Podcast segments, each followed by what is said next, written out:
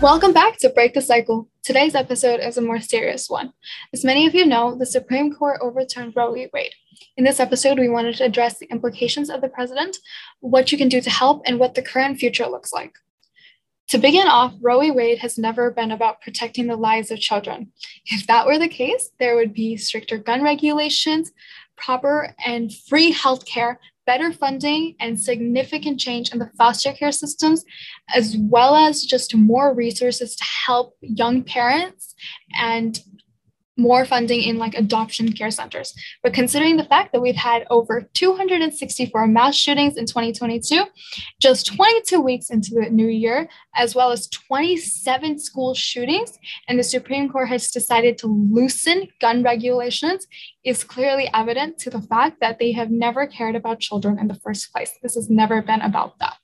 I think it's just based on their own beliefs. Right now, our Supreme Court, which was appointed by Donald Trump, they all are going off of their own conservative beliefs. We don't have enough diversity in the Supreme Court. And these men, old white men, and one woman who I don't know what she's doing, but are making these stupid decisions. And who are they to make decisions on women's body? And it sucks. It sucks that they have so much power. And it's absolutely unfair. And especially, do they even consider how disproportionately this affects women, underprivileged women? I just feel it's on purpose. It's never been about the woman. It's never been about the women. It's never about the children. It's been about control. They want to instill that control. They want to take away liberty that was already just given to us. Now, the fact that we're going backwards is what's crazy. Literally, this was established in, the 70s, right? Yes. That's insane. My parents were, 10, okay? And now it's overturned. That's actually insane. And they don't consider the fact that how messed up the foster care systems are, you're saying. It's at, I saw somewhere, 90% of children foster care are neglected. And then, a big amount of percentage of them are abused. Yeah, there's a huge amount of kids in the foster care systems that leave that are abused, whether sexually, physically, emotionally, it does not matter. There is a significant amount of them, like you said, that are neglected. And then they're 18, they get out of these foster care systems without the proper resources to succeed in life. And you're telling me they care about these children? No, they care about these children until they are born. Until they are born as a person of color, until they are born not Christian, not white, until they are born disabled, until they are born as part of the LGBTQ, until then they care. When that happens, all of a sudden, all bets are off. No, because they only care if it just goes against their own, what they consider to be beliefs, right? And one thing I don't like is when they bring in religion into politics, because I feel religion and politics should be two separate things. No, it does not matter what religion. There is a separation of church and state that has literally been established in the Constitution that we should not have to argue for. No, the freedom of religion. No one should be pushed to believe the certain thing, No one should be, for example, no one should be pushed to have a children. This is going to make women and people who aren't supposed to be parents, they're going to be forced to be parents. They'll know that they're not fit to be parents. They're not mentally capable of it, but they're going to be forced to be parents. And what's going to happen to that child in that household? Exactly. They're going to get messed up because take it from just children in general, you tend to be how you're raised, how you're brought up impacts you a lot as a person, the trauma you've been through that makes who you are. Yeah. And for those of you who don't know about the history of Roe v. Wade, we're going to spend a few minutes discussing that. So it was essentially based on the right of privacy. That is why it's considered an umbrella of law, because it protects your right to privacy. So that means right of privacy for getting an abortion, for not criminalizing miscarriages, contraceptives, same-sex marriages, etc. It is essentially your right to privacy in all areas of your life, but as well as your reproductive rights. It was established in 1973, and the majority opinion of the Supreme Court, as sent by Justice Harry A. Blackmun, is that the court held that a set of Texas statutes criminalizing abortion in most instances violated a woman's constitutional right of privacy, which it found it to be implicit in the liberty guarantee of the Due Process Clause of the 14th Amendment, which states that nor shall any state deprive any person of life, liberty, or property without due process of law. And then in 2021, so this is what happened recently, the Supreme Court decided to reconsider the case Dobbs v. Jackson Women's Health Organization to decide whether bans of all pre-viability abortions are unconstitutional. And around this time, actually recently, there was the case in which Justice Clarence Thomas's concurring opinion, in which the justice opened the door to the court revisiting decisions on contraceptives and same-sex marriages. This was after the precedent of Roe v. Wade being overturned was released. But prior to that, there was the Supreme Court draft that was leaked that said that Roe was egregiously wrong from the start. So that is recently discussing the fact that they were already planning on overturning Roe v. Wade, considering they were discussing this since May 2021 in reconsidering Dobbs v. Jackson Women's Health Organization. So when they overturn this, they're able to overturn Roe v. Wade, which is what currently happened. So because, like we said before, this is an umbrella law, in overturning this, that is why they're able to go back and revisit topics such as same-sex marriages and access to free contraceptives. No, and then they also, like, this umbrella law also includes C-sections. I actually didn't know this till you told me. No, because it's actually insane, because first of all, do they not consider that women need abortions if they have a miscarriage? Like, they need it, they get abortions to get that fetus out of the body. No, they get it for health reasons. They get it if they, like, physically cannot have a child. It's not about saving a life. Initially, you're just condemning the already alive person, the already woman person. Right. And if your argument in this is saying that, like, well, there's two lives, you know, the second it's like, there's two lives, you're insane, because one is significantly more conscious than the other. One is fully able to survive on its own and make its own decisions. The other is cannot. It has the possibility of becoming a fully conscious person, but it is not there yet. And you cannot make that comparison. At least we don't believe so. And quite frankly, it's not even like a belief. Like, honestly, yeah. If you just think about it, if you're like, oh, well, you know, there's two lives, well, then you should also consider the woman's life. You're like, yeah, it's fine. You know, she can die. Like just, she can just have the baby and she can die. Then what's the situation there, huh? You're letting the woman die? You're like, you're choosing a baby that, first of all, will come into life maybe perhaps without a mother, or you don't even know how healthy the baby is going to be. Exactly. And also, in a lot of cases, women get abortions in the first few weeks of their pregnancy. And if that's not the case, they get it later on only due to, like, a medical reason, such as an ectopic pregnancy, in which the woman's life is quite literally in harm. And so she has to get she has to get a abortion. But under this law, or like this overturning Roe v. Wade, it leaves abortion regulations up to the state. So depending on your state laws, people like the state governments get to decide what is going to be the abortion regulations. So states that are primarily conservative, particularly the South and the Mississippi Delta, are going to have incredibly strict abortion regulations. In some cases, there is no exception for rape or medical abortions. But even in cases where there are exceptions to rape, we know for a fact that our legal system takes forever to process a rape case and actually convict the rapist. And by that time, there is no actual chance for the woman. No, it's because in the end, here's the men's mentality. They're thinking, if this doesn't affect us, not even the why men. Should we care? It is the entire pro-life movement. That's no, it is. It really is.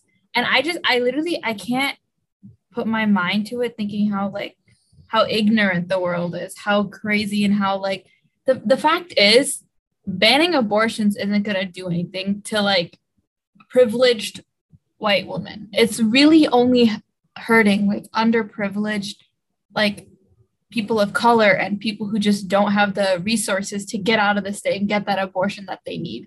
You know, it's forcing these people who already don't have the resources to, let's say, take care of themselves. It's forcing them to have children and find a way to take care of them. If they can't take care of them, they put it into the adoption, or they put them into foster care, which is, as we talked about, a messed up system. So honestly, it's just a cycle. And, like, I saw this one TikTok. It was funny, right? Like, they're like, oh, so the like conservatives, these people, they care about the child when it's like a clump of cells, right? But the second that same child dies in a school shooting, it's like, oh, well. Guns aren't the problem. But yeah, and let's talk about it. Let's talk about why women with not a lot of resources are specifically harmed with these abortion regulations. A lot of states require 48-hour mandatory delay laws, and this is even prior to Roe v. Wade, so we don't currently know how that will look like after Roe v. Wade. And with this, they also have these transportation costs, especially now, because we know a lot of red states are going to ban abortions either completely or with trigger bans, or they're going to have a strict amount of regulations, which means that women have to go to these blue states that provide access to abortion centers. And with this, that comes a lot of transportation costs. So when you are in a low-income household, that is simply not something that's viable to you. And it puts you even more in poverty because you have to get this medical procedure, but you don't have that. And then 48-hour wait means you're staying even longer in that place. And the Supreme Court acknowledged that because many states have only a small number of providers who offer abortion services and only 1 or 2 days a week, one of the consequences of these mandatory delay laws would be to impose substantial travel expenses and time costs on women seeking an abortion, especially low-income women. And this is from an article written in 1994, and this still stands to this day. And we know that women of color specifically are more in poverty in comparison to white women, which means that women of color are going to be more impacted by these regulations. And we know for a fact that the government spending is not going for abortion clinics because of the Hyde Amendment that, that makes sure that any government spending cannot be for abortion clinics or medical care. No, and honestly, it's genuinely crazy because do they not realize that banning abortion isn't really banning abortion? It's criminalized. I mean, it's banning safe abortion. Yeah, because women, like, back when, like, it wasn't really that popular, women still find a way to get abortions. But then at that point, it was a lot more brutal, a lot less safe, a lot there. Like, in the end, you're making a woman choose between her own life. And actually, you're not even giving that choice. You're really not. But, like, when it comes down to it, like when a woman decides to get an abortion, if she still had that choice, you know, she would obviously choose her own life, right? You know? And then again, that's up to the woman to decide what she wants to do. You know, if you're a woman who supports pro-life and you do not feel like getting an abortion, don't get a freaking abortion, bro. No. Like, and also, with banning abortion or putting significant regulations on abortions, it criminalizes miscarriages because they can possibly be incriminating, which means women who have gone through the emotional turmoil of having a miscarriage will have to now be prove that their miscarriage was natural, which is, I think, an insane thought to me, that you would be putting someone who has just gone through that pain and suffering and emotional distress to be like, oh, I'm not a murderer. Or quote-unquote murderer. It's genuinely crazy that the woman who had a miscarriage now could face more time in jail and more punishments than someone who raped that woman. And it has been proven over and over again that by legalizing abortions, you decrease poverty. It allows women to get a better education. And overall, when people have children, when there is access to abortion, those children are better off financially, mentally, and physically. That is just a proven case. In one source found that the risk of crime for males was impacted by the factors that influenced by their mothers. So their mom's education, age, marital status, if the mother smoked or used drugs during pregnancy, and if the pregnancy was unplanned. So due to this correlation, the women who did indulge in such activities during pregnancy were likely to elevate the risk of crime in their offsprings, which makes sense because if these young, underage women from low-income households are having children, they're not able to provide proper life or proper education. So they are more likely to go and live a life of crime or indulge in bad activities that will eventually lead them to an increase in poverty or lead to poorer education. So it doesn't logically make sense to me that by criminalizing abortions, you're actually saving lives because you're actually putting these lives in danger. No, because it wasn't ever about the child. It was never about women. It was never about this. It was about their own control, their own need to not put overall women, not just overall women, but more specifically underprivileged women of color, to keep them where they are, keep them impoverished, keep them in the system that they can't leave. Because the second you have a child as a woman, that becomes a huge responsibility. Keeping in mind that, like, again, like Elena, what you were saying is most criminals, the reason they became criminals, you know, reasons don't justify anything they've done, but the reason they became criminals is probably because of the trauma they've suffered as a childhood. And who's the most important person to you in your childhood? Your parents, you know? And if parents who aren't supposed to be parents are forced to be parents because they have no other choice, what is going to happen? What is going to happen to the child if the parent's mentally disabled, is abusive, right? They're going to have that child, and what's going to happen to that child? They might even suffer a more harmful death. They might even suffer a more physical, like, who knows, they might even starve because their parents can't afford to feed them. Right. And considering that we're dealing with a baby formula shortage right now, this does not seem appropriate. That would be taken into consideration, considering people are going to food banks right now to get, like, just basic necessities, is not taken into consideration. And it's insane. No. Yeah. And bringing religion into this, saying like, oh, you know, but like 99% of the time, like, religion doesn't really tell you to do anything 100%. It doesn't say, right? Religion has no stake in politics. It has no role, because not everyone is going to follow your religion, and I don't think it's relevant. And even in the same religion, people look at things differently. So I don't even think it's a relevant conversation.